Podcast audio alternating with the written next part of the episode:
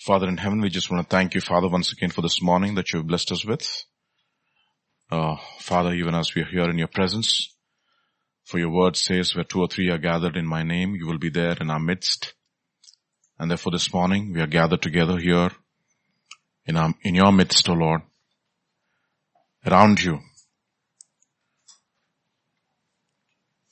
And I pray, Father, even as we meditate upon your word, that, Lord, you would grant us a spirit of wisdom and revelation, that you would unfold your word, you will teach us your ways, you will show us your paths, that your anointing would rest upon us, O Lord, to teach us, to make every lesson that we learn through your word relevant to our situation, that we'll be able to apply the word into our lives and make changes in accordance to what you show us, O Lord, in the light of your word. Change the way we think, to change the way we behave. And Lord, the word which has got the power to work in those who believe is what your word says. And I pray, Lord, that even as we believe, O Lord, the power of the Holy Spirit will come upon us, O Lord, and we will be able to obey the standards to which you enjoin us to follow. And therefore, I pray, Lord, this morning that you would anoint every one of us, empower us to speak, to hear, to obey, and to, Lord, bring glory and honor to your name. Thank you, Father, for this time that you blessed us with. Commit this time into your hands. In Jesus' name, amen. Amen. So this morning, once again, we'll go back to Matthew chapter 24. We've been looking at the theme broadly has been on Wednesdays as to what we should be doing to prepare ourselves for the coming of the Lord, which is imminent. The first coming was imminent, and the second coming also will happen. In due time, it says, Christ was born of the Virgin Mary, and he suffered and he died in due time, in God's time. Everything will happen the way it happened in God's time, and in God's time, the second coming of the Lord will happen, and it is as certain as the God whom we worship, who says, I will never change. And therefore, it is wise for us to prepare ourselves, to understand how we prepare ourselves for his coming, and more importantly, how we ensure that when we stand before the judgment seat of Christ, we will not be ashamed. Yeah, that's the objective. See, if you will be offended with this teaching, and I'm not sure how easy it will be for you to stand before the judgment seat of Christ. Okay, if the judgment seat of man is going to scare you, what will happen to us if we miss the judgment seat of Christ? I mean, of Christ. What will happen when we stand before the judgment seat of Christ? Therefore, it's important for us to prepare ourselves. We know the exam and the examiner. All right, it's very important for both of us and to understand, because they say, no, you should know the professor and you should also know the subject. Okay, so both is important. You should know the judge and the law and the standard with which he's going to judge. And both are not. They're not mutually exclusive. They are together. If you read Psalm 119. Every verse of Psalm 119, except one verse, if I'm right, of 176 verses, talks about the Word of God in different formats. It talks about the statutes, the ordinances, the commandments, the law, the testimonies, etc. Different adjectives are used to describe the Word of God. But every adjective, if you read 119, there is a personal pronoun used in every word, your commands. Your statutes, your test. It is not the command, the statutes, the law, the testimonies, etc. It is yours. So there is a word and there is a person who has given that word. Both are important for us. In order for us to understand the person, we need to know what he says. The word of God, the voice of God. All these things are used in Psalm 119, 176 verses to describe the word of God, except one, if I'm right, 175 verses at least. And if David wrote that Psalm, something which we need to really take our hats off. I think one of my favorite verses in Psalm 119 is 119:164, which says, 7 times a day I worship you because of your testimonies. Psalm 119:164. Okay, don't have to turn there. Anyways, let's look at Matthew chapter 24 as to what one of the most important attributes one should possess in order for us to prepare ourselves for the coming of the Lord. This is Matthew chapter 24. Let's read a few verses, and then we looked at Thessalonians the last few times. Today we'll look at one more verse from Matthew chapter 24 and understand what God has to tell us. Then they will deliver you up to tribulation and kill you, and you will be hated by all nations for my name's sake. And then many will be offended and betray one another and will hate one another. Then many false prophets will rise and deceive many, and because lawlessness will abound, the love of many will grow cold. So there are several attributes, which are several things that will happen to believers. First, there will be tribulation. Okay, there will be a lot of persecution. There will be intense hatred among the nations because you bear my name. And he says, blessed are you if men revile you and persecute you for my name's sake. Rejoice and be exceedingly glad, for great is your reward in heaven. There will be tribulation. There will be anguish. There will be for all those who desire to live godly lives in Christ Jesus will suffer persecution. Okay, that is what 2 Timothy chapter 3 verse 12 will say. And then again, so there will be tribulation. There will be persecution for the name of God. Verse 10 will say many will be offended.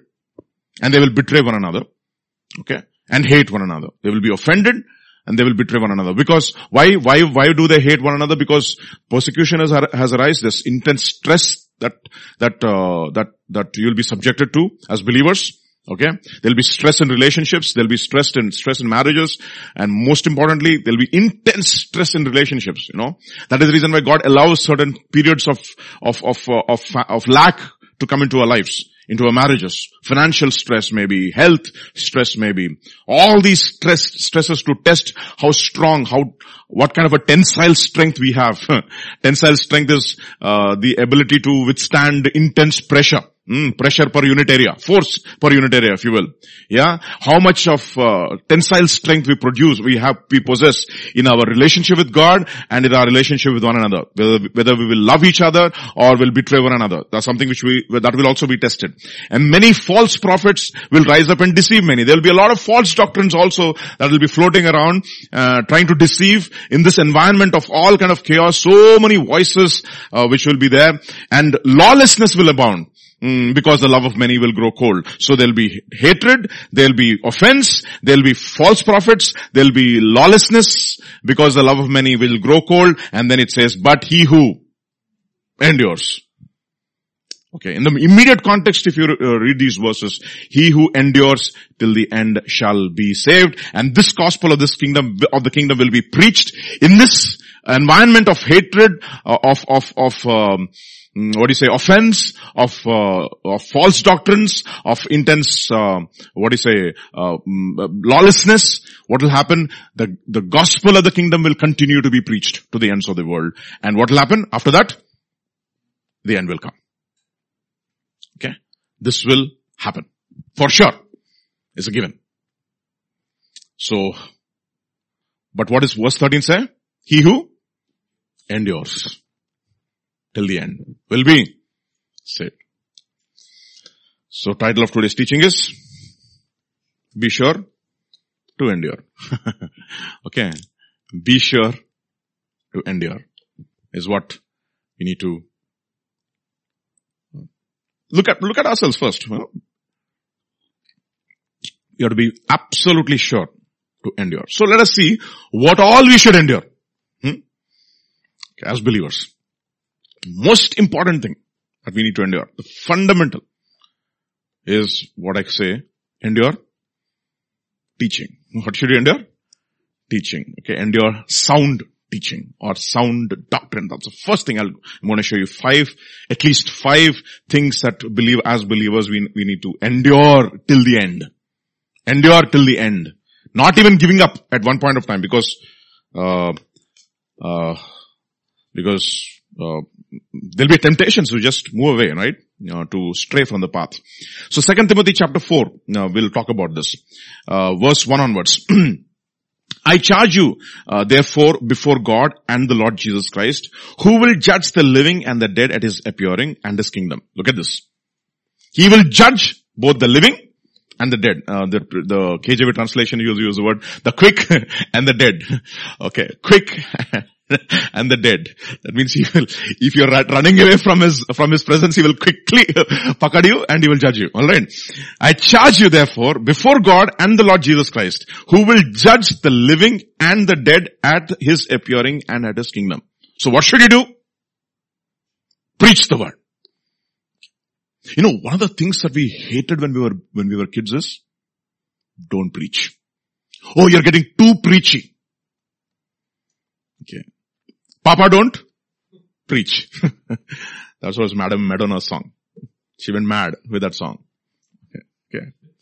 Alright. Papa, don't become too preachy. We don't want to sound preachy. But the point is, it is absolutely imperative in the kingdom of God to subject ourselves to the preaching of the word. What is preaching? We are declaring. Who's the preacher? The person, he's like a herald who's coming and declaring this is that, because God will not judge by consensus or rule by consensus. He rules by decree. This is the decree of the king. I don't like it. To your own peril. Okay, this is what the king demands. So preach the word. So very important thing, he says, preach the word, because there will come a time and there will be an environment of people who hate preaching of the word of God and preachers of the word of God. They will hate you. Preach the word. Be ready in season and out of season. Meaning, there will be seasons where people will accept the word of God and they'll love the word of God and the preaching of the word of God. There will be seasons where they will say, hey, we don't like you. Convince, rebuke, exhort with all long suffering and teaching. So there is preaching and there is teaching. So preaching will talk about the standards of God. This is the standards of God. Repent and believe the gospel. And then you should convince people, you should rebuke people, you should exhort with all wrong suffering and teaching. Alright, so 3-to-1 ratio, okay. So why should you preach the word? Look at what it says in Titus chapter 1. Paul, a bondservant of Jesus Christ, of God, and an apostle of Jesus Christ, according to the faith of God's elect and the acknowledgement of the truth which accords with godliness. Okay, there's a truth which accords with godliness, and what should you do? We should acknowledge the truth. And when you acknowledge the truth, what do you get? You get the faith of you will have the faith of God's elect. What will you have? You will have the faith of God's elect when you acknowledge the truth which accords with godliness. In hope of eternal life, which God, who cannot lie, promised before time began, but has in due time, I like this word, manifested his word through preaching. Look at that word, manifest and preaching. So, in order to understand the word of God, the manifestations of the word of God. What is manifesting? No, he's been manifesting. What is he manifesting? Demons. Okay. What is he manifesting? That's what you use, right? Deliverance session. He's been manifesting. What is he manifesting? All the demons inside of his heart. When the preaching of the word of God comes, everything will come out. All the kachara. Prayer, anointing. Manifestation happens. So, how do you manifest the word of God? The manifestation of the word of God happens through the preaching of the word, which was committed to me according to the commandment of God. Therefore, he says, preach the word. Be ready in season, out of season, convince, rebuke, exhort with all kinds of long suffering and teaching. You can't have just long suffering. You have to have all long suffering. Alright? Oh my goodness. That is the most important. In other words, you have to be willing to suffer long. The preacher and the people who are receiving the preaching, everybody has to suffer long. Okay? Because you don't get it in one go. Okay? You do not get this in one go. And I'll tell you something, for me to understand the dimensionalities of the gospel, at least in an increasing measure, it took me so many years. So many years. It doesn't happen in a day, because this mind, the carnal mind, is in enmity with God. And you will experience that in your own life. Because it hates the things of God and will not subject to the law of God. And indeed it cannot. The word is, it is powerless to submit to the law of God. Therefore he tells Timothy, be ready in season and out of season, preach the word. Okay, and then he says, Look at what he says. For the time will come when they will not endure what? Sound doctrine. Okay. But according to their own desires, because they have itching ears, they will heap up for themselves teachers, and they will turn their ears away from the truth and be turned aside to stories, fables. Actually, it's the word in Telugu is very interesting. Kalpana Kadalu, meaning fantasy stories. Snow White. That's exactly what happened. All kinds of fantasy stories. I mean, a lot of believers live in a fantasy land, you know that? They have no idea who God is. They have this fantasy picture of God. Okay. That's a problem sometimes with reading too much of fantasy fiction. Exactly. It is fiction. This is not fiction. Okay. That is the reason why I think the hymn writer will say, Lord, hasten the day when my faith will be sight, when the clouds will be rolled back as a scroll. The trump shall resound and the Lord shall defend, even so it is well with my soul. He's going to come. And that all fantasies and your presuppositions, everything will be laid to rest, and you'll be shocked. I'm sure a lot of people will be shocked on the day of judgment when they see God, because I have never been prepared to understand who God is. They have what? Fables, stories. They like narrative. I'm not saying you should not have narrative. No, I'm not, because most of the Bible is in narrative form. Of course, in New Testament, of course, is a lot of structure is there, of propositions are there, but we don't like propositions. We like what? Narrative.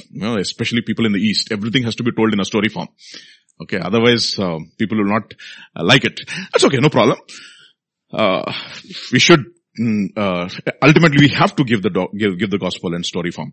And they will turn their eyes away from the truth and be turned aside to fables. Because why will they turn aside to fables? Because they do not have the capacity to endure what? Sound doctrine, sound teaching. The word for sound is healthy. That which gives you health. And we all know healthy food is not tasty food. If it is tasty, it is definitely not healthy. It has to be acquired. Can you imagine?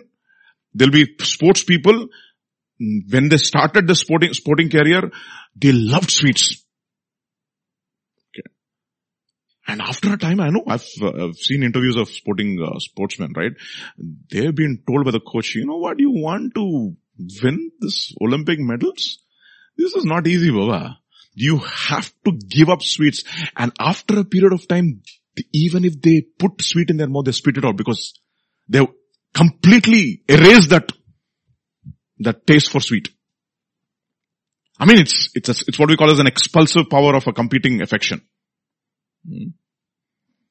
Sound teaching, healthy doctrine.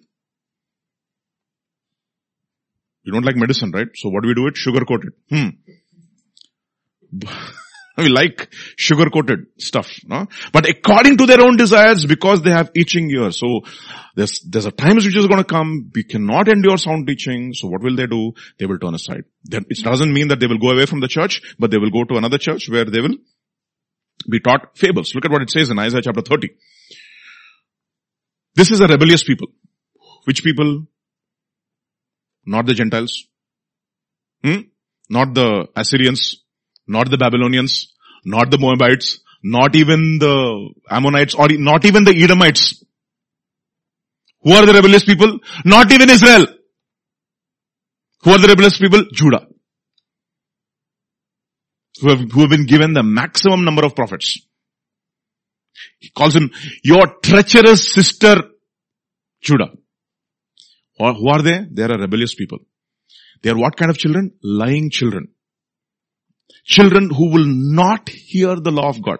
What will they not hear? They will not hear the law of God, who say to the seers, do not see, please. Please don't see. You know what we need? We need people who can see. What does it mean? They should have what we call as prophetic calculators. What is a prophetic calculator?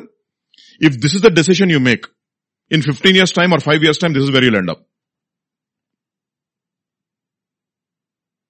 If these are the decisions you're making, in 5 years' time, you will end up and you will not even have the capacity to say no. For example, when Sodom and Gomorrah, when Lot was given this choice to choose Sodom and Gomorrah, to make a choice, he didn't choose, he still didn't choose Sodom and Gomorrah. He already made up his mind maybe.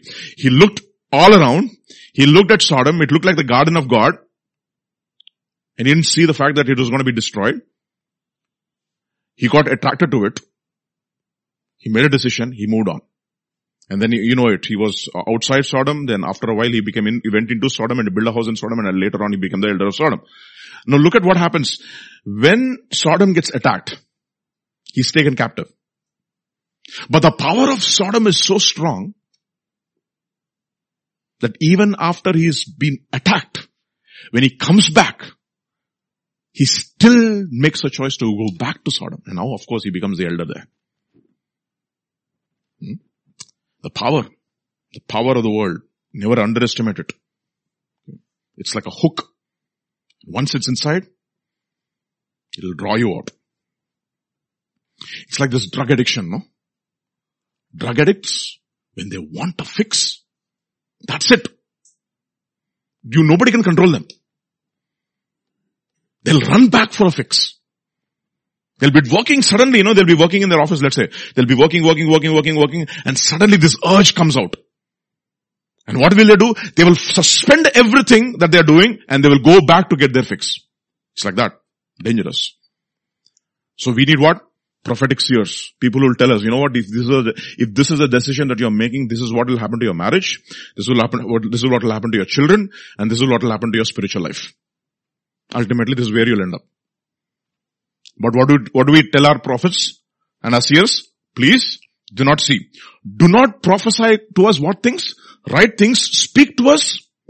Smooth things. After that, prophesy deceits. And he says, get out of the way. Turn aside from the path. Cause the Holy One of Israel to cease from before us. We don't want to hear. It's a dangerous thing. So we need to ask ourselves, do we have the capacity to handle sound teaching, sound doctrine?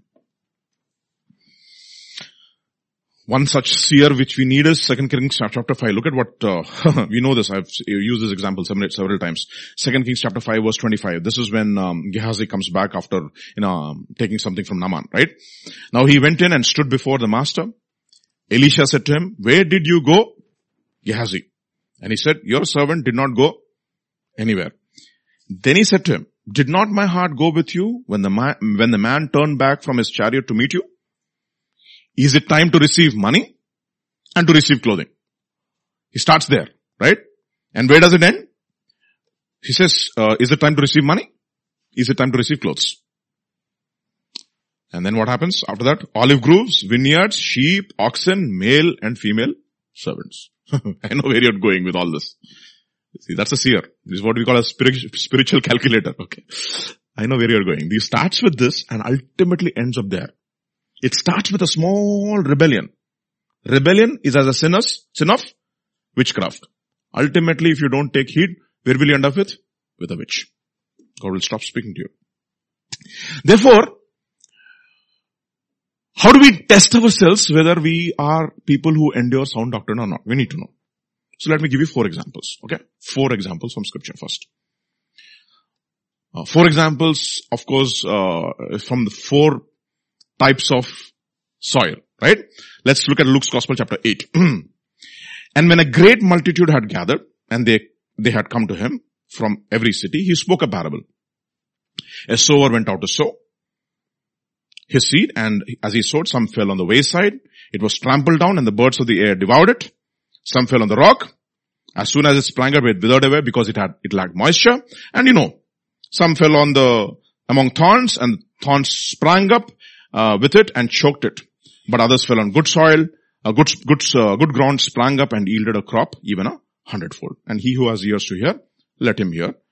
And disciples asked Jesus the interpretation of the parable. 4 kinds of soil. What is the first kind of soil? The seed falls on what we call a stony ground. What ground? Stony ground. What do? They trample the seed. They trample the word of God, and the birds of the air come and devour the word. So what is who's the bird of the air? Satan. Satan is the bird of the air, right? He's the birds of the air. So when you trample the word, when you reject the word of God, he comes and he takes the word of God. Anyway, so there are four kinds of soils. Alright, and you will see in the Bible, there's four kinds of people. Now when Paul writes to Timothy in 2 Timothy chapter 4, he mentions these four kinds of people. Okay.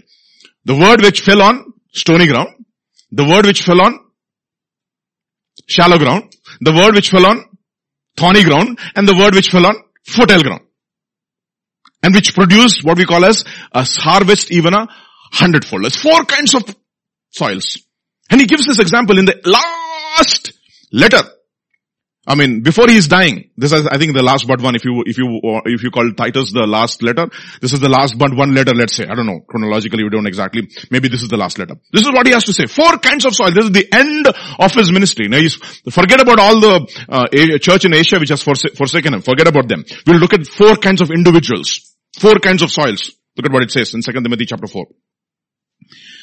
Alexander the coppersmith did me much harm. May the Lord repay him according to his works. Man, this is something which I dread, okay? A man of God who will never, say anything against those people who have hurt him has come to a point where he has to speak a judgment on an individual. This guy has harmed me. Lord, repay him. A person in the New Testament who's speaking this. I mean, we can understand if David was saying, Lord, do this to my enemies, break their bones, etc. No, this is not a person in the New Covenant. This person who has got the audacity to say, Lord, follow me even as I follow Christ. And he says, Alexander the coppersmith did me much harm. May the Lord repay him according to his works. First kind of soil. Second kind of soil. Get Mark. Who's this Mark? Get Mark. We'll understand who this second sign of soil is. This is verse 11. 2 Timothy chapter 4 verse 11. Okay. Third. Be diligent to come to me. Verse 9 and 10. For Demas has forsaken me. Third kind of soil. And the fourth kind of soil? Anybody, any guesses? Only Dr. Luke is with me. Four kinds of soil. Alexander the coppersmith. Mark, Demas, Luke. Where are we? Is a question. Do we have the Alexander the coppersmith kind of soil? Or do we have the Mark kind of a soil? Or do we have the Demas kind of a soil? Or do we have the Luke kind of a soil? Everything talking about our heart. That's the reason why it says, don't tear your, rend your garments, rend your heart. Break up the fallow ground. Where is your fallow ground? Your heart. Break up the fallow ground and do not sow among thorns, it says in Jeremiah chapter 4. Circumcise for yourselves the foreskin of your heart.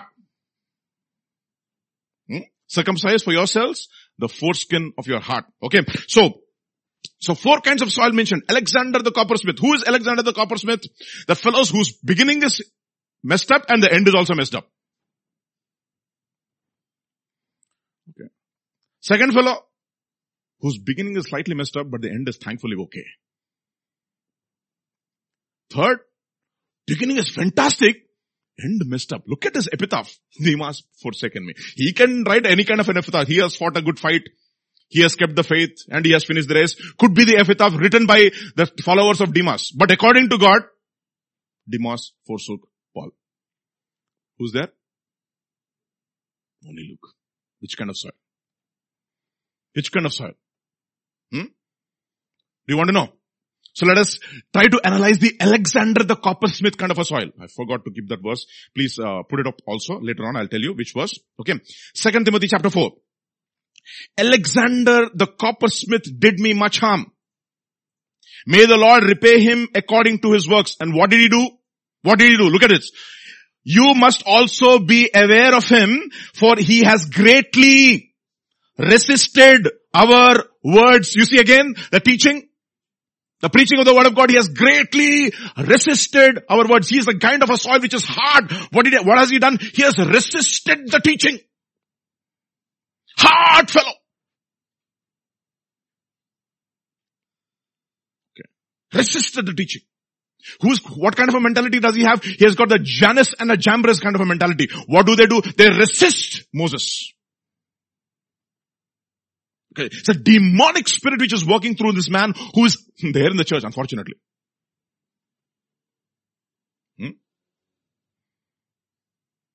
Now, look at this guy when he's writing the first epistle. First epistle, there is still hope. Look at what it says in 1 Timothy chapter 1.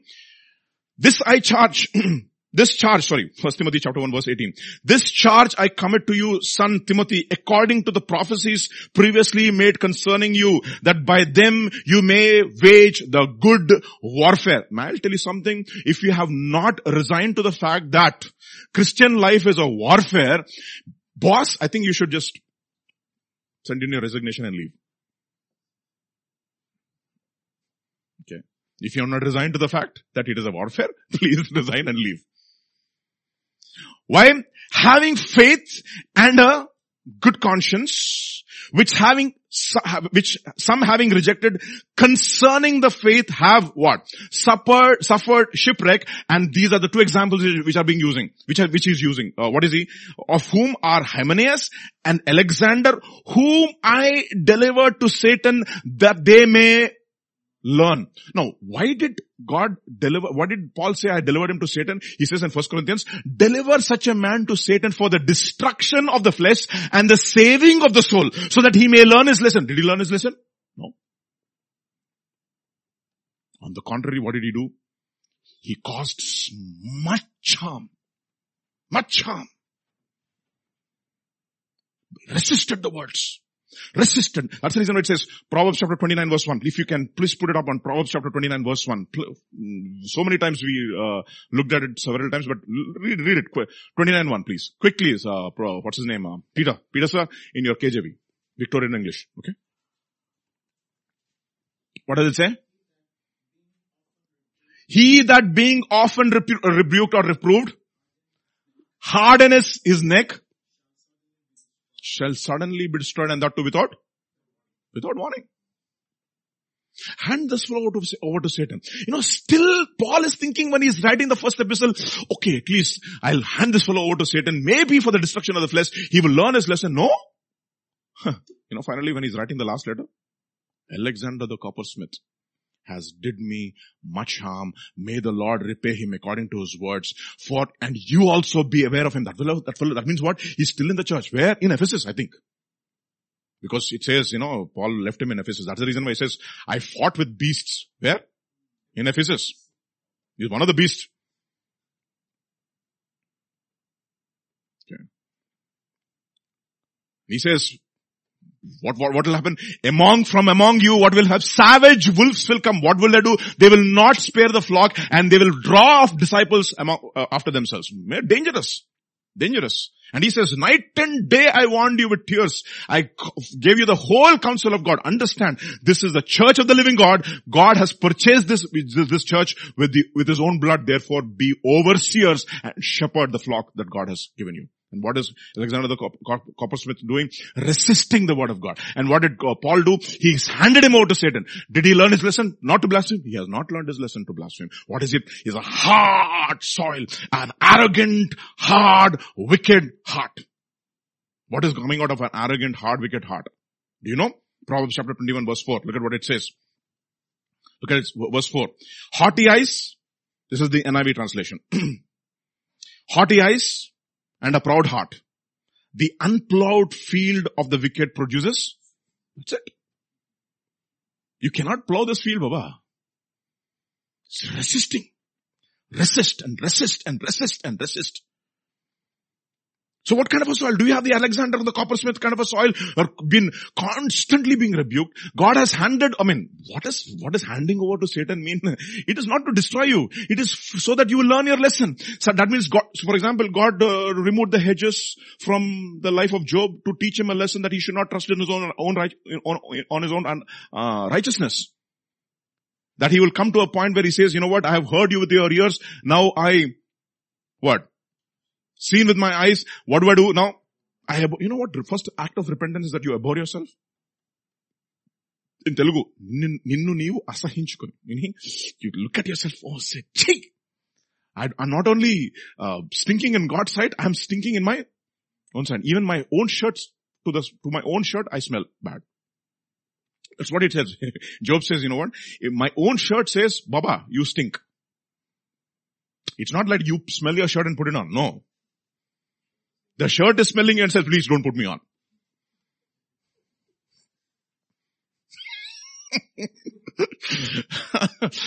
You see, that your righteousness is what? Filthy right. So what should you do? You should put off the old man and put on the new man. You can't put on the new man on the old man because it stinks. You see? So God often does that. He removes, and God allows certain situations to come into our life to teach us a lesson. What is handing over to sin? And handing you over to discipline and correction. There they cut off fellowship and they say, we're not going to talk to you anymore. Thankfully that guy learned his lesson. It says in 2 Corinthians chapter 4, he learned his lesson. Please, he says, please make him, let him come back to fellowship. Otherwise, you know, that fellow will be disheartened, he'll be discouraged and he'll just lose himself. Please, you know, don't discourage him so much. Don't depress, he'll go into depression and he'll do something to himself. Just affirm him and bring him back. He learned his lesson now. Okay. I'm also standing as if Christ is standing there and also has forgiven him. Okay. So let's join him back to fellowship. But Alexander the coppersmith, I handed him over to Satan that he will learn not to blaspheme. What has he done? Instead of learning and repenting, what has he done? He has resisted the words and he has done me much harm. You see, this is dangerous. We should always be careful. What kind of a soil are we? 4 kinds of soil. Alexander the coppersmith kind of a soil. Hard soil, resisting the words of God. No. When we resist the word of God, what do we resist? If you turn with me to Acts chapter 13. No, I forgot to give you that verse. No, Acts chapter 13. Dr. Richard, if you can put Acts chapter 13, let's read. I'm going to just put it up here on open song. Huh? Elymas, yeah, exactly. Yeah, sorry. Thank you. Okay. Acts chapter 13, right? And verse 8 onwards, right? Yeah. All right. Let's see from verse 8 onwards. So, verse 8 onwards. But Elymas, the sorcerer, withstood them, resisted them. What did he do? He withstood them, seeking to turn the proconsul away from the truth. So the problem with these fellows is, they resist the truth and also what do? They cause other fellows also to stumble. Then Saul, I like that, who was called? That transition has happened, no? From Saul to Paul, filled with the Holy Spirit, looked intently upon him and he made certain pronouncements. Look at what it says. And he said, "O fellow who's full of deceit." What is a hard heart a symbol of? The guy is full of deceit. He's arrogant. He's lying. There's deception inside. A hard heart is a deceitful heart. And he's what? Full of fraud. All deception and all fraud. Look at it. Can you imagine a person who does fraud also deceives? Sometimes people who are, they come under pressure and do fraud. This is not fellow who's coming under pressure. He is a fellow who's a deceptive fellow and who also does fraud. Then he's a son of the devil. He is the enemy of all righteousness. And what does he do? He seeks to pervert the straight ways of the Lord. 5 things of a hard heart. Of a resisting heart. What is he doing? He's resisting the word of God. In resisting the word of God, what is he doing? He's having he's full of deception. He's using all kinds of deception. He's having all kinds of fraud. He's a son of the devil. He's the enemy of all righteousness. And what does he do? He seeks to pervert the straight ways of God. Perverts the straight ways of God. You can stop there. Let's get back to. So hard heart of the Alexander the coppersmith. What is he doing? He's trying to turn people. And what does he have? He doesn't have what? He doesn't have faith.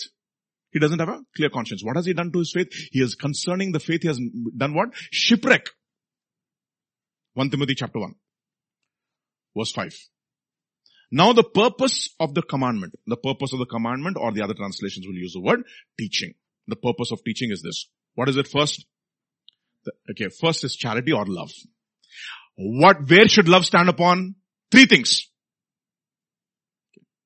In order to balance something without worrying. Okay, you need to have three wheels. So, for example, an auto fellow is not concerned about balancing his auto. That is the reason why Auto Rojo thinks that he's James Bond. Okay. Auto, he's got three wheels. If you have minimum three, you're stable. If you are having two, oh, you have to constantly keep worrying about balancing. And if you stop, you fall. Okay. That is bicycle. Okay. So that is the reason why when we are teaching our children cycle, we give him first a tricycle. Okay, first we give him tricycle, then we give him a bicycle with support. And slowly we take off the support and make them balance it on themselves. Monocycle, very, very difficult to balance. You have to be a circus player only. Right? You know monocycle, right? They do monocycle. That fellow has to really be an expert as to how to balance. But if you want to have a life without, see, in spiritual life, you don't want to take chances, no? Okay, I will adjust with two. Who knows? So at least we should have minimum three in order to understand that my love is stable. My love is not an emotional love. My love is not something which is, sappy and candy cotton kind of a love. Look at what it says.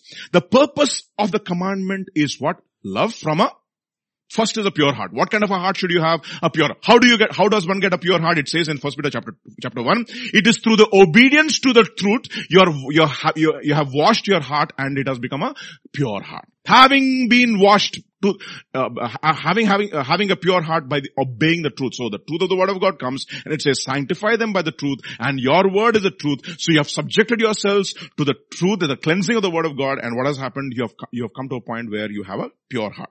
First, love from a pure heart. Second word, what conscience? A good conscience. What is a good conscience? A conscience which is trained by the word of God, which will constantly warn you. We celebrated Reformation Day, October 31st. Martin Luther, when he was asked to recant, he said, my conscience is captive to the word of God. How can you ask me to go against my conscience? My conscience is captive to the word of God. How can you ask me to go against my conscience? I'm just paraphrasing his statement. What has happened? A conscience which has been trained by the word of God. What does a conscience do? It either excuses you or accuses you. Arey Vijay. It rebukes you. And sometimes the voice of the conscience is very loud, if you allow it to be loud.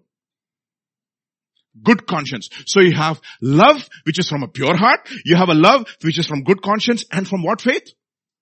Sincere faith, because there are other kinds of faith also. What faith? Insincere faith. Okay. Let your love be without hypocrisy, he says. Okay. Your faith is unfeigned, it says in 2 Timothy chapter 1. He says the faith which is found in you, your unfeigned faith which is found in you was first found in Louis and then it was found in Eunice and is also now found in you. How did he get that faith? Because from childhood, he was trained in the scriptures, which is able to make him wise unto salvation through faith in Jesus Christ. So you have love, which is from a pure heart. You have a love, which is from a good conscience. And you have a love, which is from sincere faith. So what is supporting love? A pure heart, a good conscience, and sincere faith. How did you get a pure heart? By obeying the truth. How do you get a good conscience? By training your conscience by the truth. How do you get sincere faith? Faith comes by hearing, and hearing by the word of God. So what has happened? You have endured what we call as sound teaching, and that is how you have this love. So the point here therefore is, how do I know that I have a heart which is not of Alexander Coppersmith? Do I have love? Acts chapter 15. Let's move on. The second kind of soil. What is the second kind of soil? Shallow soil. Why are they offended? Look at what it says in Acts chapter 15. This is John Mark kind of a soil. John Mark kind of a soil. Okay. Then after some days, Paul said to Barnabas, let us now go back and visit our brothers in every city where we have preached the word of God, word of the Lord, and see how they are doing. Okay. Like that. Let's go back to every place. See, this is discipleship, Baba. They have the burden. They just didn't preach the word and say, okay, I'll leave it up to you. No. We want to see. Let me tell you something. It's very important for us to have people to whom we are constantly accountable. Not just accountable one day. What is that? Constantly accountable, because prone to wander, Lord, I feel it. If you lose accountability one day, I'll have to trouble Sami. Because if I don't use my tally, the end of the year, he has to break his head as to how I manage my accounts. So keep short accounts. Tally your data every day if possible, or at least weekly. That is what we call as judging ourselves. But every day is good. Constantly is fantastic. Alright. So let us go back and visit our brother in every city where we have preached the word of God and see how they're doing. Now Barnabas was determined, was resolved, in other translations, to take with him John called Mark. But Paul insisted that they should not take them, the one who had departed from them in Pamphylia and who had not gone with them to the work. Why did he depart? Baba, he saw the persecution, this madness, being with Apostle Paul is not an easy thing, okay? Being with Apostle Paul is not easy, okay? You will expose your laziness, your shallowness. Thank God, Gospel according to Mark is there. Okay, so look at what he says in Gospel according to Mark chapter 4. This is Mark's own words talking about the second kind of soil. These likewise are the ones sown on stony ground. When they hear the word, immediately they receive it. How? With gladness. Are you ready for the mission field? Oh. Then they go to the mission field, they see the struggle, they see the persecution, the madness of the mission field. Remember? And because they have no root in themselves, they only endure for a time. How much? Only for a time. And what happens after that? Afterwards, tribulation and persecution arises for what sake? For the word's sake, and they stumble. This is Mark kind of a soil. What has happened to Mark? Persecution arose. For what sake? For the word's sake. What happens? Immediately says, I don't want to come. But thank God he was restored, okay? There's a person who had a little shaky start, but finally he finished. This is John Mark kind of a soil. So what is the problem? He doesn't have any depth. What does he not have? He doesn't have depth. It's so important for us to have depth, right? Then Mark's Gospel chapter 4, the third kind of soil. Now these are the ones which are sown among thorns. They are the ones who hear the word. And what happens? The cares of this world, the deceitfulness of riches, and the desires for other things, what happens? They choke the word and they become unfruitful. This is what kind of a soil? This is Demas kind of a soil. What has happened to him? The cares of this world came. And he forsook. And he left. So we're not going to go into the details. We want to know the fourth kind of a soil. What is that kind of a soil? Luke kind of a soil. Okay. What is Luke kind of a soil? Look at what it says. Luke kind of a soil. This is Gospel according to Luke chapter 8. Alright. This is how he describes the fourth kind of soil. He doesn't even talk about 30, 60. He only directly talks about 100. That is Luke. That is the reason why he became doctor. Okay. Okay, Dr. Luke has a different kind of a soil. He doesn't look at 30, that is Mark. He doesn't look at 60, that is maybe Matthew. I don't know. But he says, Baba, 100%. But the ones that fell on good ground are those having heard the word with a noble and a good heart. What do they do first? They keep it and they bear fruit which comes with what? Endurance. What do? They endure sound doctrine. What do they do now? They endured sound doctrine for a long period of time. Look at how he writes his epistles. This is remarkable, okay? This is not the epistle, the Gospel according to Luke and the Gospel according to Acts. This is again part 2, okay? Luke's Gospel chapter 1. Inasmuch, verse 1 and 2, okay? Inasmuch as many have taken in hand to set in order a narrative of those things which have been fulfilled among us, just as those who from the beginning were eyewitnesses and the ministers of the word delivered them to us. What did I do? Look at what is next verse. I like this. It seemed good to me also, having had what kind of understanding? Perfect understanding. The word for perfect understanding is very fantastic. It is parakolotheo, meaning what? Accurately followed. What did I do? I accurately followed the teaching. Accurately follow the teaching. When did he follow the teaching? Not in the beginning, not in the middle, but until the end of Paul. You know, Paul says, everybody forsook me. Timothy has gone somewhere. Titus has gone somewhere. I mean, he didn't leave, but he was in ministry. He was in the ministry in some other place. Titus is somewhere else. Only a few people come and visit him. But who's always with him? Luke. Till the end. What did he endure?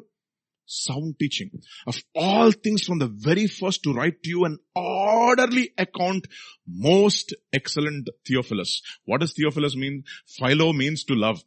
Theo means God, the lover of God. Who are you? If you are a lover of God, this gospel is to you. This gospel is to those people who love God and who are willing to produce 100-fold harvest by enduring teaching until the end. That is Luke's kind of a soil. How did they do it? They accurately followed. What did they do? They accurately followed. Closely followed. Accurately means closely followed. Okay. 2 Timothy chapter 3. This is what Paul, the same word which is used by Paul. 2 Timothy chapter 3. He uses in context, he's now telling Timothy, okay, you also accurately followed me. Look at what he says. What should you follow? 2 Timothy chapter 3, verse 10 onwards. But you have what? Carefully followed. Did you see that same word again? Carefully followed or accurately followed. What did you follow first? You followed my doctrine. And did you just follow my doctrine? No. You also followed my manner of life. Did you just follow my manner of life? No. You also followed my purpose. What was my purpose? To fulfill God's purpose in my life and also glorify and finish the work that God has given me. You followed my purpose. You followed my faith. And you followed my long suffering. You followed my love. You followed my persecutions. You followed my perseverance, my afflictions which happened to me at Antioch and Iconium and Lystra. What persecutions I endured. And out of them all the Lord delivered me. 9 things he lists over there. He says, you know what? All these things he carefully followed. What did Luke do? He carefully followed. Meaning every situation there's a doctrine.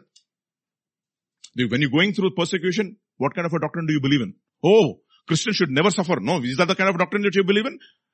Do you believe in the doctrine that all those who desire to live godly lives in Christ Jesus will suffer persecution and it's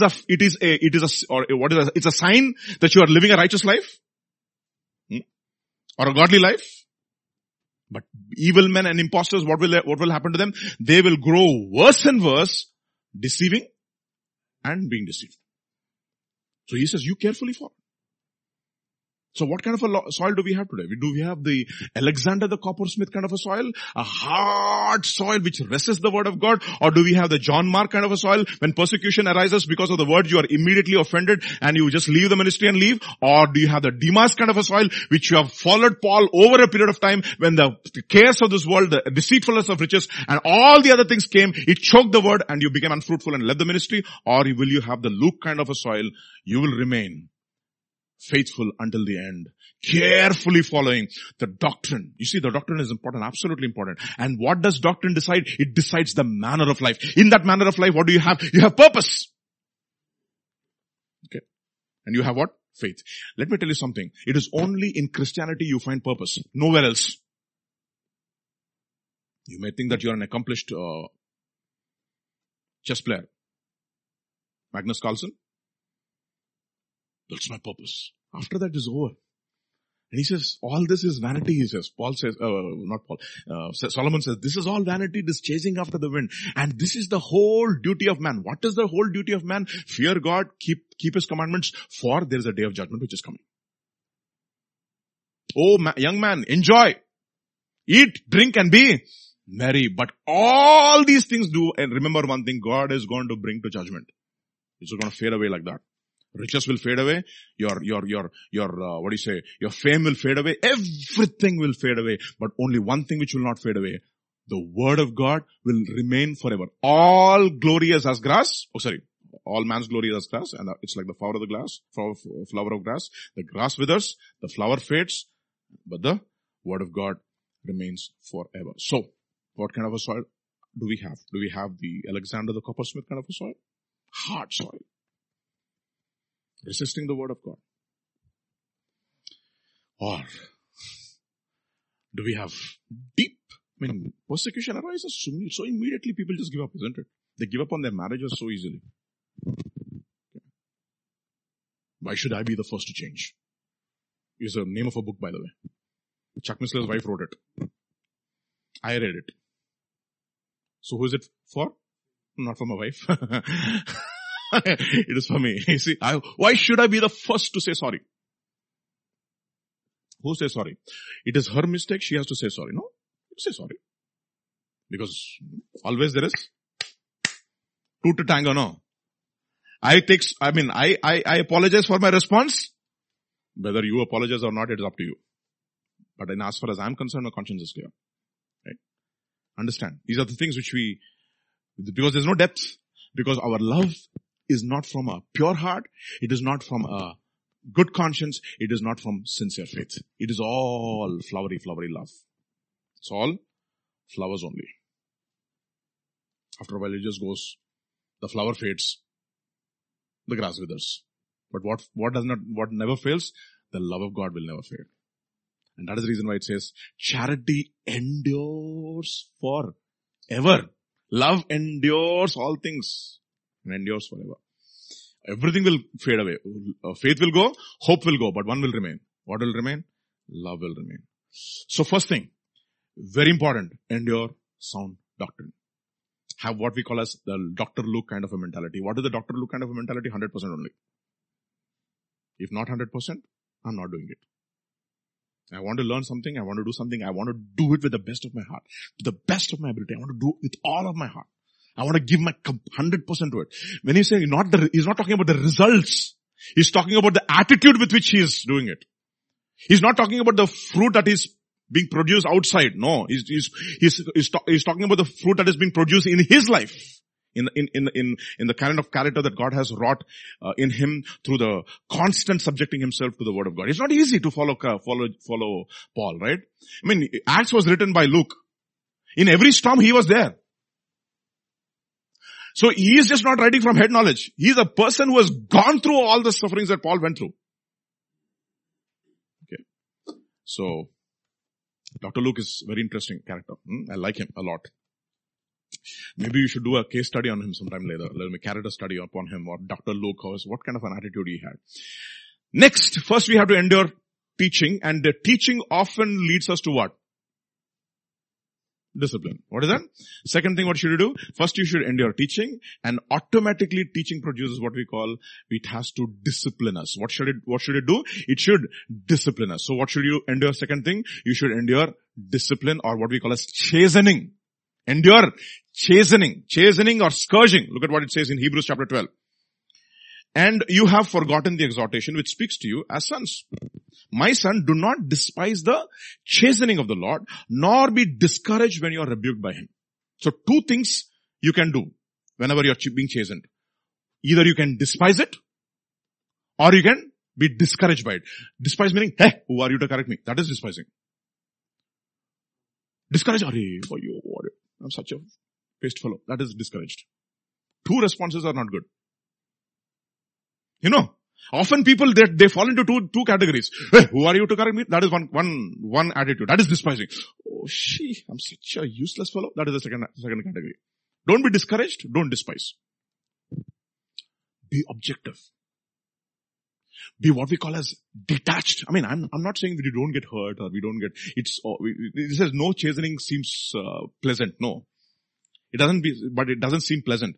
For whom the Lord loves, he chastens and scourges every son whom he receives. Okay. And then he says, if you endure chastening, what should you do now? You have to endure. Second thing that you should endure, you should first endure sound doctrine. Second thing, you should endure chastening. How long? How long, Baba? To the end. God deals with you as with sons. For what son is there whom the father does not chasten? But if you are without chastening, of which all have become partakers, then you are.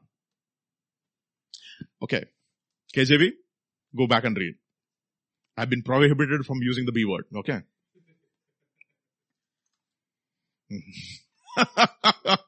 I asked Pastor, can we use the B word? He said, no.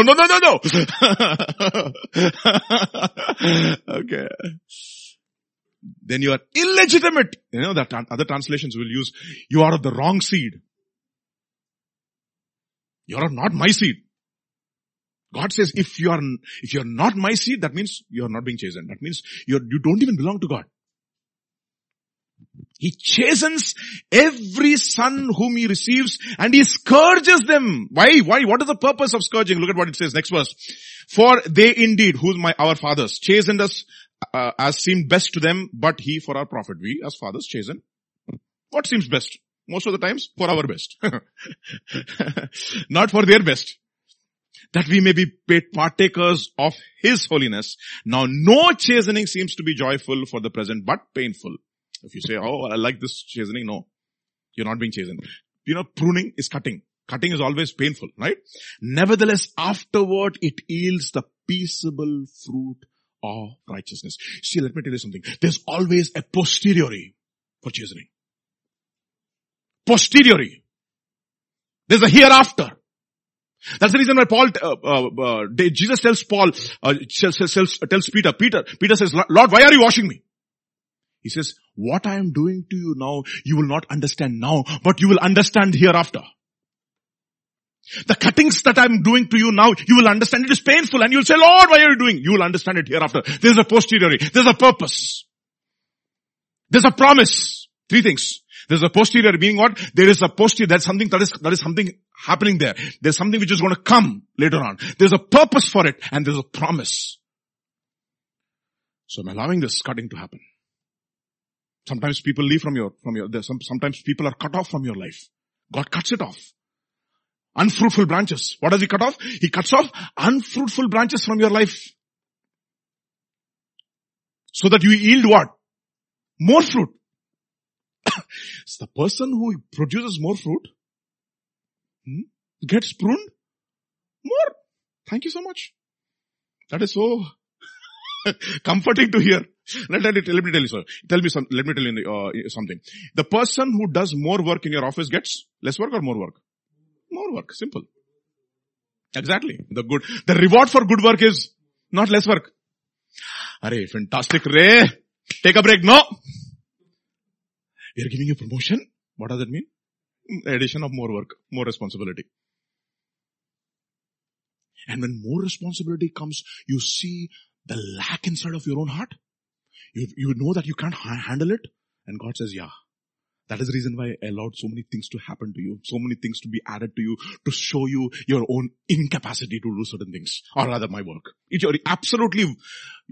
can do nothing without me to prove to you.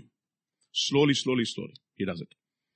Nevertheless, afterwards, it yields the peaceable fruit of righteousness to those who have been trained by it. So what should discipline or chastening do to you? You should be trained by chastening. And what should it yield? It should yield the peaceable fruit of righteousness so that you may be made partakers of his holiness.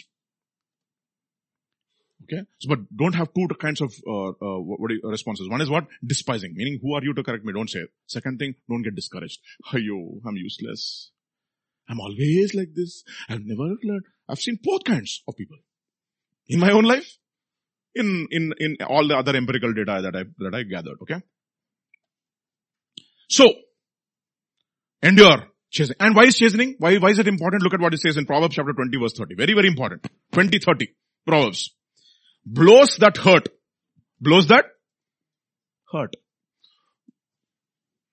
That doesn't hurt. Okay. Blows have to hurt. What do? They cleanse away evil. As do stripes the inner depths of the heart. You know what the word for inner depths of the heart in the original Hebrew? The rooms of the belly. In your stomach there are lot of chambers. There's a mutton chamber, sambar chamber. Okay. All kinds of chambers are there, no? Okay. The inner depths of your belly have to be cleansed because out of your belly shall flow what? Rivers of living water to ensure bitter and sweet water does not come from the same place. What God has to do, he has to take the blows and bang, bang, bang, bang, bang. He has to cleanse you. Why? What should flow from your innermost belly? The Spirit of God has to flow. Why? Look at what it says. Verse 27 of the same proverb. Proverbs chapter 20 and verse 27. The Spirit of a man is a lamp of the Lord, searching all the inner depths of his heart or the innermost depths of the belly, the rooms of your belly. All the rooms of your belly where all the kachada is there. उसको निकालना है. I like what it says in the NIV, okay? Three things he uses. Blows and wounds scrub away evil. Okay, have you seen scrubber? Two kinds of scrubber is there. Green scrubber, steel scrubber. Okay. Green scrubber is soft. It's uncomfortable, but it's soft. Steel? Rupper.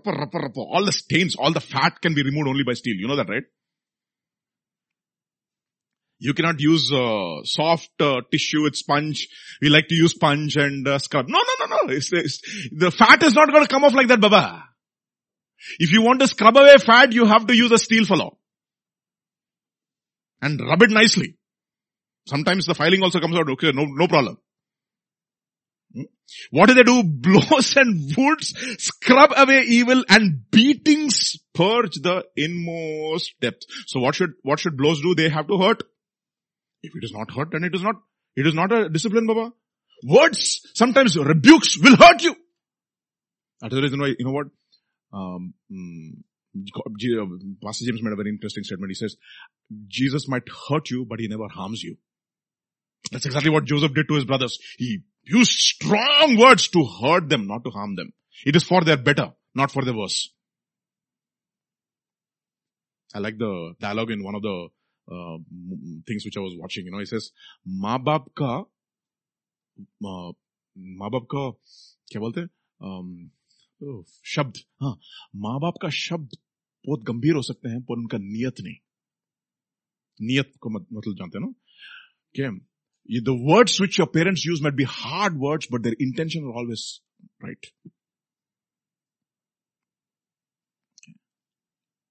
You are hurting me. Be gentle. And that is not hurt, Baba. That is not scoldings. That is not beatings. Wounds have to hurt. It has to go deep down. It has to cause you pain. So that you will realize, you have to come to your senses. Why did this pain come to my life?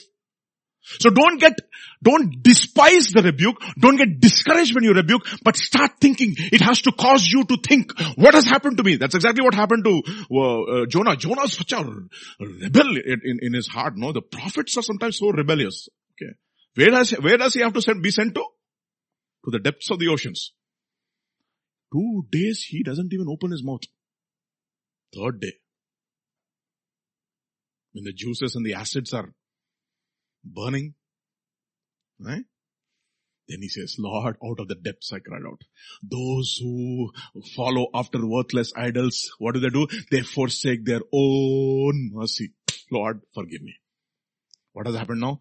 Blows have hurt. What has happened? It has cleansed the innermost belly. It has to hurt. Hunger hurts. Hunger hurts, no? Okay. You are scared of hunger. More one day if you don't eat. Look at what it says in Deuteronomy chapter 8. And you shall remember that the Lord your God led you all the way these 40 years in the wilderness. That's exactly what happened to the prodigal son. Several years. When he was hungry, when the stomach was beating against his back, then when his back and his stomach became one, completely deflated. Literally a concentration camp he was sent to. Concentration camp. And you shall remember that the Lord your God led you all the way these 40 years in the wilderness to humble you, to prove you, to know what? What was there in the innermost being of your heart? Whether you would keep the commandments of your God or not. So he humbled you, allowed you to hunger. Bah! Why? Hunger will pain? No. Because are we not scared of famine? Of course we are scared. There is no food in the fridge. More. What are we going to do? Rice is getting over. I'm telling you now, from my personal experience, thank God for famine in my life. Because in famine I learned. He broke the staff of my bread. And God often does that. What does he do? He causes you to hunger, but he feeds you with something else. He feeds you with manna, which you did not know, nor did your father know, that he might make you know that man shall not live by bread alone, but by every word that proceeds from the mouth of God. Your garments did not wear, nor did your foot swell these 40 years. You shall know in your heart that as a man chastens his son, so the Lord has chastened you. 40 years to Moses, 40 years to the children of Israel, who were going to inherit the promised land. Only two survived the chastening. The rest perished. Complain. Gone. To survive the chastening for mistakes that other people have done. Now what does God tell Moses? Let us wipe out this fellow. We'll just wipe out this fellow. We'll start afresh with you, and Joshua and Caleb will be along with you. These three families, the rest will wipe out. What did he say? No, Lord. And what should have Joshua said? Moses, come on, what an opportunity. Let these fellows go. Let us go and inherit the promised land. No, shut his mouth. For 40 years, he endured along with Moses. Caleb endured for 40 years along with Moses. He endured chastening. He allowed the word of God to do a deep work inside of you, to show the selfishness of his own heart. Look at what it says in Hebrews chapter 4. 5 verses in Hebrews chapter 4. No, for the word of God is living. What is it? It is living, because man shall not live by bread alone, but by every word that proceeds. The word for word is rhema. The exact same word over here. The every rhema, not logos. It's the rhema, the living word, the cutting word, the word which has got that cutting edge, which cuts you and hurts you and causes you pain. What does it do? It's a sharper than a two-edged sword, piercing even to the division of the soul and the spirit and the joints and the marrow. So what does it do? The word of God does three things. What is soul, spirit, joints and marrow? That means, what is spirit? Spirit is what we call as God conscious. Soul is what we call as self-conscious. Body is what is called as world conscious. So what does the word of God reveal? It reveals how much of what you're doing is world conscious. Okay? How much of what you're doing is of the self, and how much of what you're doing is of God. Three things. It divides and shows inside of your heart how much of what you're doing is to get approval from the world. Because body is world conscious. How much is of your own self? Oh, I don't want others to believe, but it gives me self-satisfaction. It is still your self-satisfaction. How much is of the self? Third thing, how much is of the spirit, which is of God? It shows you. Whether you're doing it for Sola Dei Gloria, one of the solas, all for the glory of God. So therefore, what reveals all this? The chastening of the word of God, and when you receive the word of God while you're being chastened. That's the reason why it's a very good disposition to have, the disposition of humility, to humble you, to prove you, and then to feed you manna. When you're full, you will not receive. Amen? Okay, very difficult to say amen, I know. Only 1% said amen. I know, very difficult to say amen, no? Proverbs chapter 22 verse 15. Look at what it says. Folly is bound up in the heart of a child. Huh? Where is it bound up? In the heart of your child. But what does the rod of discipline do? It will drive it, not nazdik nahi, far. That's what it says now. Folly says one thing. What does folly say? Bread eaten in secret is, oh, sweet. Stolen waters are sweet. That is what folly says.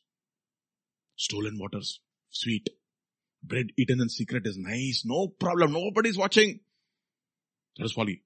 So what does rod of correction do? That voice of folly, which says stolen waters are sweet, bread eaten in secret is nice. That means nothing will happen. Everybody is doing. What does it do? It drives it far away. What does it do? What does the rod of discipline? Because folly is bound up in the heart of the child. That's what pastor said. No, the moment you're born, you are what? Condemned to die. He's bound up. You're born in sin. You're shaped in iniquity. In iniquity, in sin, your mother conceived you. Right? Folly is bound up in the heart of the child, and the rod of discipline drives it away. What does folly say? It's okay. Stolen water, sweet. Bread eaten in secret, fantastic. Rod of discipline. That's exactly what happened to David, no? Stolen waters? Very nice, sweet, he thought. And that's what it says, drink waters from your own well and running waters from your own cistern. Why should you be entangled with a strange woman, my dear son? Can a man take fire in his bosom and his clothes not be burnt? Can you walk on hot coals and your feet not be seared? Answer is, no. Then what did God do? Stolen water is sweet. I'll tell you how sweet they are. The rod of discipline. The rod of discipline. After that, Baba, folly, madam, please stay. What's her name? Abhishaga, the Shunammite. He's coming to warm David. You can warm me, but folly is far. Very difficult to say amen, I know. The folly, the rod of discipline has driven folly away. You see, very important. We have to be prepared for discipline. The discipline to get discipline is a discipline. That is my own word, okay? A discipline to get discipline is discipline. Itself is a discipline, okay? Then Proverbs chapter 13 verse 24. Look at what it says. He who spares the rod. Do you think God hates us? Oh, he loves us. And because he loves us, see, God does not love the rod. He loves us. He doesn't love the rod. Assyria, you are the rod of my correction. But what are you trying to do, Ray? You're using disproportionate force. How much I ask you to correct, how much are you using the force? No, I'm going to do one thing with you. I'm going to deal with you. Okay. So, judgment is a strange thing. He does not love the rod. He loves the son, not the rod. The rod and the staff, they comfort. Very difficult to say comfort, no? Yeah, exactly. He who spares the rod hates the son, but he who loves him disciplines him. How? Diligently. Okay. That means he's very diligent in disciplining. Regularly he disciplines. This is what we call as the kingdom of God is like keeping accounts. Regularly, he is going to ask you questions. Why did you do this? Why did you spend this money? Because ultimately, you know what? If you are not keeping regular accounts, after a period of time, you don't know where you spend that money, and you have to tell your internal auditor, "I don't know," or you have to lie. Better to keep short accounts and walk free with a clear conscience with God. Amen. Blessed is the man who's got a clear conscience with God. Amen. You can still look at God and He looks at you and He smiles at you. Nothing between you and me. Transparent. He who spares the rod hates his son, but he who loves him disciplines him gently. The first thing therefore you have to endure is endure sound doctrine. Second, endure discipline. And I'll tell you something, this is one of the things the church in these last days is so weak because they have no discipline at all. No discipline, no order. They cannot be trusted because they have not been disciplined. They have not endured discipline. Categorically, I can say that. If you are not disciplined by God, you cannot be used by God. Because the branch which produces fruit, what does he do to that branch? He prunes it so that it will bear more fruit. So you cannot be used by God. You won't be used by God, or you want to be put on the shelf. Or you can be a green tree which is not producing fruit at all. What do you want? A full show without fruit? No, I don't want that, no. So it's the Lord willing. If you are willing and obedient, you shall eat the best of the land. But if you refuse and rebel, you will be destroyed. God is not a respecter of persons. 29:15, Proverbs. A rod of correction imparts wisdom. I love that. The rod of correction, what does it do? Imparts wisdom. It is what we call as anubhava jnanam. After you experience it, no, don't do it. Like pastor says, no. First, you tell that small child, don't go to that candle. If you touch the candle, it will burn. Now what has happened? It never listened to you. It went and touched the candle. Now what will it do? It will become a prophet now. You touch the candle, you will get burnt. Preacher of righteousness. Okay. The rod of correction imparts wisdom, but a child left to himself, what does he do? Look at what it disgraces the mother, disgrace to the parents. You know why? Because you've been left to yourself. I'm telling you, something. We have seen this in these last days, You have children who cannot be corrected. Because they're left to themselves. You should leave to themselves, Ray. This is modern psychology. Oh, we should make them choose whatever they want to choose. Do they know what is right and what is wrong? Let them choose whatever religion. Let them choose. Let them have the freedom. They will bring disgrace to you. You'll be ashamed of your children later on. Because for a person to go to hell, what should he do? Nothing. You left yourself, you'll go to hell. You want grace or disgrace? Grace. Rod of correction. In other words, I'm not going to be, this topic is very, very important. Look at what it says in Proverbs chapter 23 verses 13 to 14. Do not withhold discipline from a child. We are all children of God. We are not talking about in the context of our children. We are children of God. What should he do? Although you strike him with a rod, he will not die. So in other words, God uses the rod proportionally to ensure that he will not die. So he tells Satan, you can do everything to him, but you are not allowed to touch his life. You can remove this, you can remove this, you can remove this, everything you can do, but not touch his life. That's it. Strike him with a rod and you will deliver his soul from Sheol or hell. Look at one example in the Bible. A person who was never corrected. 1 Kings chapter 1. We know this fellow. What's his name? Adonijah. Okay. Then Adonijah, the son of Haggith, exalted himself, saying, I will be king. Please follow. This is the problem. No?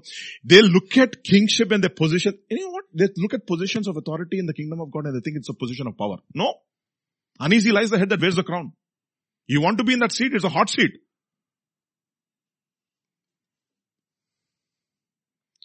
Because one thing, if you're a teacher of the word of God, you should know one thing. You will be judged more severely. Are you ready for it? That is one of the reasons why I resisted it for several years. I did not want to come to the pulpit. Because I know. No. My judgment is severe. No, I'm not coming. I will be king. And he prepared for himself chariots and horsemen and 50 men to run before him. A few followers and a little bit of anointing, a little bit of gift that he has, that fellow is ready to start off a ministry.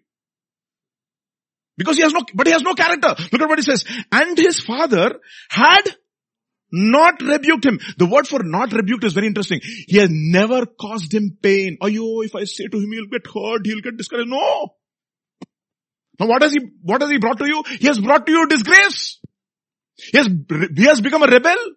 He has gone after his brother Absalom. And his father had not rebuked him at any time, saying, why have you done so? In other words, he never asked him for accounts. Okay. I remember, my parents, when they used to give me pocket money, they'll ask me, what did you do with that money? Hurry, it's my pocket money, I can do whatever. No. It is your pocket money, I know. But I want to know what you did with that money. We don't like that, right? What did you do with the money? We don't like accounts, right? We don't like people. Don't you trust me? It's not about not trusting you, Baba. I don't trust myself because I know in my flesh there's nothing good. I hope you realize that. So let us be accountable to one another. You see how nice, how simple it is? The truth shall set you free to be accountable. Free to do what, Baba? To be accountable. And his father had not rebuked him at any time, saying, what did you do with... Okay, I gave you this, what did you do? I gave you this, what did you do? You know what something? Jesus, it says, he finished. What did he say? It is finished. You know what the word for finished is? Tetelestai, paid in full. Meaning what? I cleared all accounts. That's what it means. No debts, Lord. All accounts cleared. I settled every account. How can a person who is not accountable settle accounts? You understand this? Therefore, we need an audit. Not for our accounts, for our own life. We have to have an audit of the grace of God that God has given us. We have to have an audit of the opportunities that God has given us. We have to have an audit of all the word of God that God has spoken to us. Can you be audited? Woe to you, Chorazin. Woe to you, Bethsaida. If all the things that I've done to you were been done in Sodom and Gomorrah, they would have repented. Have you repented? That's what he says. According to your hard and impenitent heart, you're storing up for yourselves what? Wrath, not knowing that the goodness of God should lead you to what? Repentance. God has given you so many opportunities after opportunities after opportunities after opportunities. What did you do? What did you do with the grace of God? That's what it says. Don't turn the grace of God in vain, but don't turn the grace of God into lasciviousness also. Don't run in vain. That's what it tells the Galatians church. What has happened to you? The deposit of the grace of God, what did you do to it? The deposit of the Holy Spirit in your life, what did you do with it? The deposit of the Word of God, what did you do with it? The deposit of the opportunities of God, what did you do with it? Do you live a life of accountability? The opportunities that I gave you to preach from the pulpit, what did you do with them? The opportunities I gave for you to serve in the church, what did you do with them? Do you have an audit? You see, his father never rebuked him, never caused him pain, because he never asked him for an audit. See? Never questioned him. Why? Because he was good looking. Nonsense. Or he's talented. He's gifted. He's intelligent. He's brilliant. How we excuse people for lack of character because they have a gift. Lack of character because they have a gift. You see? Oh, he's so gifted. So what? The gift is not his righteousness. It's a gift of God, the righteousness of Jesus Christ. How did he get the righteousness of Jesus Christ? Because he took the sin upon himself, and so that we can become the righteousness of God in him. That was not cheap. It was not free. It's free to us. But it was not free to him. He had to empty his bank account to settle all our accounts. That's what happens, right? Parents, when children get into debt, what do? They have to sell all that they have so that they can rescue the children. Everything that they have. Children do all kinds of stupid things and they get into debt. What do parents have to do? They become surety for the children, right? Who was your surety when you took a loan from the bank? Your father. So if this fellow doesn't pay, I will be your surety. So the problem is, we don't like people questioning us and asking us, why? What did you do with this? What did you do with the money that I gave you? What did you do with the anointing that I gave you? What did you do with the opportunities that I gave you? We don't like it. But what is it? What does it say? End your teaching, end your discipline, end your accountability. Can we end your accountability? Big people cannot end your accountability, Baba. That is the reason why they leave churches. Because they don't like it. Very hard to say. But it's a fact. He was good looking and his mother had born him after Absalom. Oh, Absalom, I lost. I can't lose this fellow also. It's okay. Let him do whatever he wants. He's going to cause you grief. He's going to usurp your throne. He's a rebel now. That's what exactly what happened to Eli's children also, Phinehas and Hophni. God said, I'm going to destroy these fellows. Why? Because he never caused him pain. You need to learn these lessons, my dear brothers and sisters. We need people who will ask for an account of the things that he has given to us. Very important. Very important for what did you do with this opportunities that I gave you? What did you do with the gifts that I gave you? Are you keeping a good, are you being a good steward of the resources that God has given you? We have to have people around us who will ask those questions. Otherwise we'll just mess up in our own lives. I'm talking to all young people. So don't get upset when pastor keeps asking you questions. It's good that you are being asked questions. It is a form of rebuke. Will you endure it? Do you have an answer? Amen? Difficult to say amen, I know. Look at what it says in Psalm 141 verse 5. Can you say this? Amen to this? Very difficult. Let the righteous strike me. It shall be. What is kindness? Not when pastor says, Vijay, you're fantastic, right? I've never seen a man who was faithful as you. No.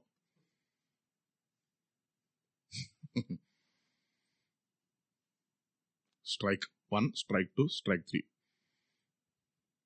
Warning 1, warning 2, warning 3, out. You see, we need such kind of people who are tough and straight with us, who will not compromise and who love us enough to speak the truth to us. and oftentimes to our face. That is what a friend is, no? The kisses of a friend, of an enemy, or the rebukes of a friend. What do you like? We like kisses.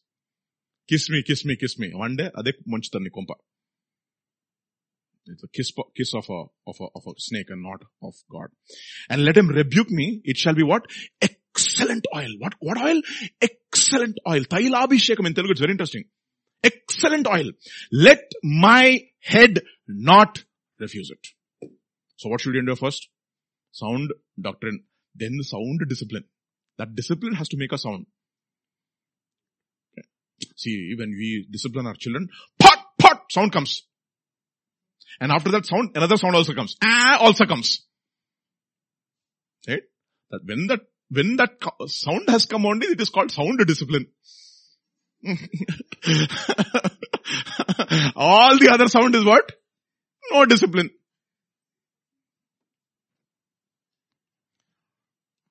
Okay.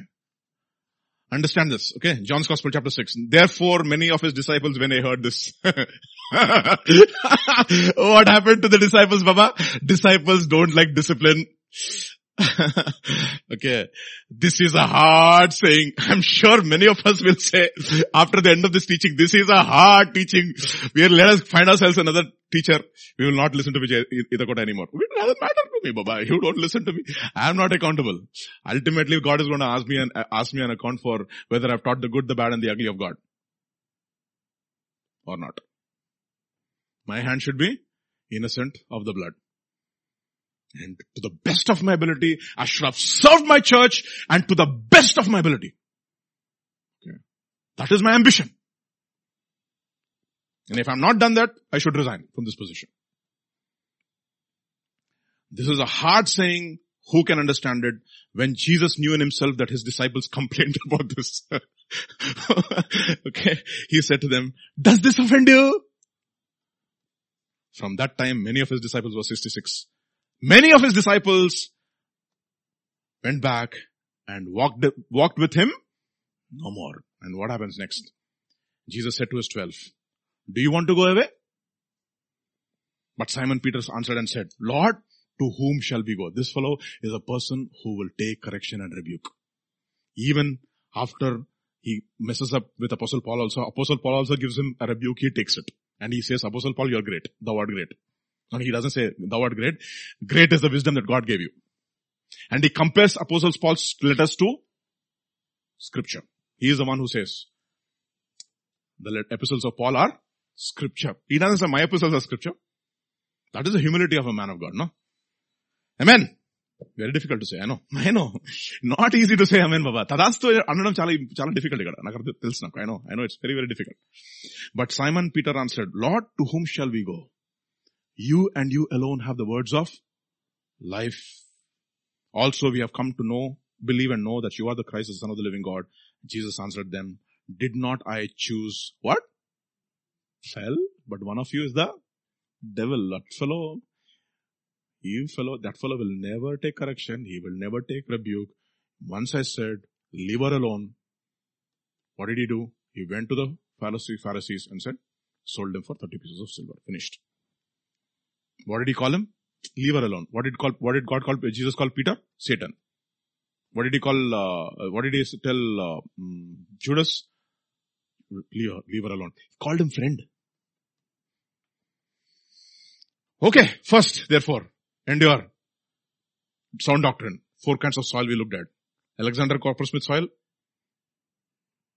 John Mark kind of soil. Demas kind of a soil. Or Dr. Luke kind of a soil. Okay, 4 kinds of soil we looked at. So endure sound teaching. Second, endure discipline. Third, endure hardships. Okay. After this will come hardship, Baba. Endure hardship. NIV uses the word endure hardship as discipline. In other words, have the mind to suffer.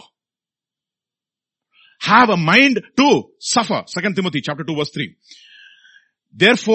You therefore must endure hardship as a good soldier of Jesus Christ.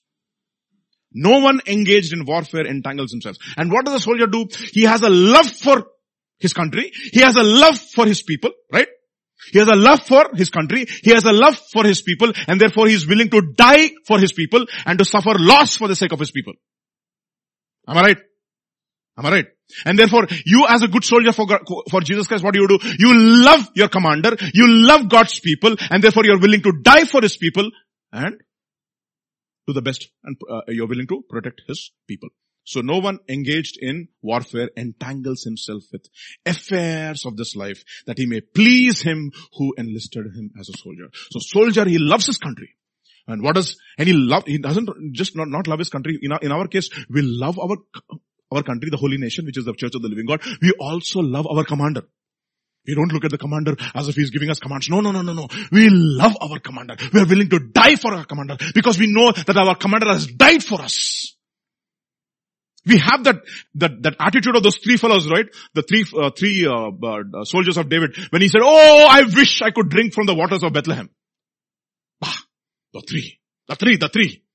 What do? They risk their lives. They risk their lives for their commander. Whatever the commander says, they will do. They love their commander. They love their people. And therefore they're willing to die for their people to protect them. That's a soldier. That's the attitude of the soldier. आओ वो बच्चे तुम्हें दिखाएं फिल्में हिंदुस्तान की नहीं. Remember that song? Vande Mataram. You see that? You therefore must endure hardship as a good soldier. Okay. Look at what it says. Hebrews chapter 12. What are we willing to endure as a soldier? For consider him who endured such hostility with sinners. You see that? Such hostility with sinners against himself, lest you become weary and discouraged in your souls. You have not yet resisted unto bloodshed. What? Striving against sin. I mean, you have got the mind to suffer against sin. Understand that? Okay? You have the mind and the willingness to suffer. Why are you sanctifying yourself? Excuse me? Why are you sanctifying yourself?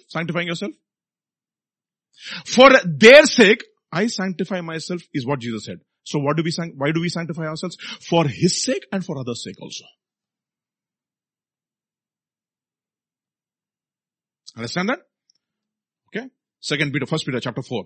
For as much then as Christ has suffered for us in the flesh, arm yourselves with the same mind. A soldier has armory, has a weapon. What is that weapon? A mind that is willing to suffer. For he that has suffered in the flesh has ceased from sin, so that he will not live the rest of his life for the lust of his flesh, but for the will of God. You see that? Willingness to suffer. Therefore, endure hardship. First thing, endure sound doctrine. Second thing, endure hardship. Endure discipline or chastening. Third thing, endure hardship. Fourth thing. Because there's no time, I'm going to look at the fourth string. Endure temptation. What is that? Endure temptation. James chapter 1. Blessed is the one who endures temptation. And every day, what should your prayer be? Lead me not into temptation. That should your prayer. That is what your prayer has to be. Lord, lead me not into temptation. Look at what it says in Matthew chapter 26. Okay, Matthew chapter 26. And let's read those few verses. Then he came to his disciples and found them sleeping, and said to Peter, "What? Could you not watch with me for 1 hour? Watch and pray, lest you enter into temptation." So what should our prayer be? Lord, keep me from being tempted, because I don't know whether I have the strength to endure temptation. So what should you do? Flee youthful lusts. Pursue righteousness, faith, love from all those who call upon God from a pure heart.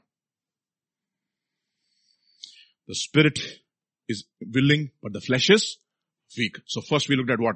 Endure sound doctrine. Second thing we looked at, endure chastening. Third we looked at, endure hardship. Fourth we looked at, endure temptation. And the fifth, because 5 is always grace. No, I use first. I like 5 and 7. Okay. And 8 also I like. 10 I like also, and 12 also I like, but 5 and 7 is what I'll stick to. Okay. Because 5 plus 7 is equal to 12. Alright. Endure. Delay. Okay. For complete government, if that is to be formed in your life, 5 plus 7. Okay. Endure. Delay. Endure. Delay. First thing, endure sound doctrine. Endure chastening. Endure hardship. Endure temptation. Fifth thing, very important for all of us. We don't know when Jesus is going to come. End your delay. Look at what it says in Hebrews chapter 6. Hebrews chapter 6. For when God made a promise to Abraham, because he could swear by no one greater, he swore by himself, saying, surely blessing I will bless you, and multiplying I will multiply you. And so after he patiently endured, he obtained the promise. How should you endure? Patiently. Endure patiently. It didn't happen in one day. He's promised him, when he was 75 years old, for the promise to come to pass, he was 99 years old. So he waited. He learned his lessons from all the things that he did.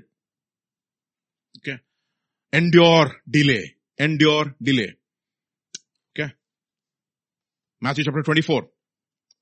Who then is a faithful and a wise servant, whom his master made ruler over his household to give him food in due season? Blessed is that servant whom his master, when he comes, will find so doing. Assuredly, I say to you that he will make him ruler of all. But if that servant says, my master delays. And put that verse, master delays. So what does God do when he's delaying? What is God after? What is God after? Few verses from Proverbs chapter 20 verse 21. Very beautiful proverb. Love this proverb a lot. Read that. An inheritance claimed too soon will not be blessed in the end. Don't claim your inheritance too soon. Who claimed the inheritance in the Bible very soon? Tell me. When you browse through the Bible, give me my inheritance. Who said that? The prodigal son. Finished, over. See, father is going to give you the inheritance, Rebaba. What is your father after? Just imagine, no? If I give her 100 rupees to a small girl, let's say, what do you want to do with this money, baby? Chocolate. That's all they think. Even when grandparents, when they give a small gift to the children, okay, they give a small gift. That's all that fellow thinks. Chocolates only will think. If it goes a little bit big, what do you want? Chocolate. Innada, chocolate. He's still in chocolate only. Okay. Chocolate only. So when he says, okay, books, okay. Good. Graduated. After that, the money that I gave you, I'm not going to use it for myself. I will give it to the ministry. That is what I'm after. What is he after? He's after the fact that the inheritance that I gave you, do you have the character of a steward? So that the inheritance that I gave you, you'll be using it for the profit of all. Because the gifts are not for your own self. It is for the profit of. So don't claim your inheritance too early. Too early. Don't claim it. What did Joseph do? Sorry, Jacob do? He claimed in his inheritance too early. Do you understand? Okay. And how did he try to claim his inheritance? Look at what it says in Proverbs chapter 21 verse 6. I like this verse again. The getting of treasures by a lying tongue is a fleeting vapor and a snare of death. The getting of treasure. Oh, what are you? Your firstborn son Esau. The voice is like my son Jacob, but the hands are like Esau. Okay. Bless. That's going to be a snare now for this fellow. Until the time that he acknowledged that he is not Esau, but Jacob the deceiver. That is the time when he gets completely blessed. Now we understand the blessing is not for yourself, it is for the others. Therefore, that's the reason why Galatians chapter 4, look at what it says. Galatians chapter 4, the very famous verse. We all know it. In different contexts, we look at it. Galatians chapter 4. Now I say that the heir, as long as he is a child, does not differ at all from a slave. So what should God do? A slave does not stay in the house forever. Who stays in the house forever? A son has to stay. So what should you do to the slave? Drive him out. What does it say? Cast out the bondwoman and the son. Drive that fellow out. Kick him out. So he has to kick out the slave in us so that the son will remain. Because in each one of us, there's a slave part and there's a son part. Slave to sin part. And the son who wants to fulfill the wishes, the will of the father. That part is also there. Who has to grow? Slave has to die. The son has to grow. But the problem is, look at what it says. The person who is a slave does not, as long as he is a child, he does not differ from a slave, even though he is the master of all, but is under guardians and stewards until the time appointed by the... There's a time for God to give you your inheritance. Till that time, what should you do? You should be under guardians and stewards. What we call as a life of accountability. So that those people to whom you are accountable can drive the slave out slowly. Take the slave out by teaching and disciplining and by making you endure hardship and making you endure all kinds of things. Drive out the slave, keep the son. Even so we, when we were children, what were we? We were in bondage under the elements of this world. It says the rudimentary principles of this world. What are the rudimentary principles of this world? What shall I eat? What shall I wear? What shall I drink? This is all you can think about. But you have to be an heir. Don't claim your inheritance too early. What is God after? He is after a son in you to whom he can entrust. Everybody say entrust. Entrust. Entrust. Can I entrust this to him? Will he use it upon his own pleasures? Or will he use it for the profit of all? Will he be a steward of the resources that God has given us? Or will you use it for your own sake? Even Jesus, after he has claimed all the kingdoms, what is he going to do to the kingdoms? He is going to hand over the kingdoms to the Father. He is not going to keep it to himself. So what does the son do? He is a steward. He is not the owner. Everybody say, steward, not owner. Steward, not owner. That's the reason why yesterday pastor was talking to the pastors in the pastors conference. He says, in stewardship, one has to be found faithful. Psalm 105. God had a promise for Joseph, but he has to endure till he gets his inheritance. So moreover, he called a famine. He destroyed the provision of bread. He sent a man before them, Joseph, who was sold as a slave. They hurt him with the fetters. He was laid in irons until the time that his word came to pass. The word of God, what did he do? Tested him. He was enduring temptations. Look at this. Look at the order. He endured sound doctrine. He endured chastening. He endured hardships. He endured temptation. And he endured delay. 5. The word of the Lord tested him. And what happens later? The king sent and released him. The ruler of the people let him go free. He made him lord of his house so that he can lord over his house. No. And ruler of his possessions to bind the princes at his pleasure and teach his elders wisdom. So what did he do? He became a steward of the granaries of Pharaoh. And he took care of everybody in the world. He became a steward. Now what has he become? From a slave to a son, and he became a person who inherits all things. Amen? Amen, amen, amen. Okay, so endure delay. Because what is God after? He is after your character. To drive the slave out of you and to form the son inside of you. The son who one day is going to take all the kingdoms and hand them over to the Father. Father, these are the things that you handed them to me, and I was steward of those resources, and I'm going to give it back to you. So what did he do? He endured delay. Endure delay. 5 things we looked at. What did we look at? First thing, endure doctrine. So what kind of heart do you have? Alexander Coppersmith heart? Coppersmith heart. Alexander the Coppersmith we will never forget in our lives now. Alexander the Coppersmith, John Mark, Demas, or Dr. Luke? Enga? Dr. Luke. Okay. Second, we have to endure chastening. Third, endure hardship. Endure temptation. Finally, endure delay. And God will say, well done, my good and faithful servant. Let's pray.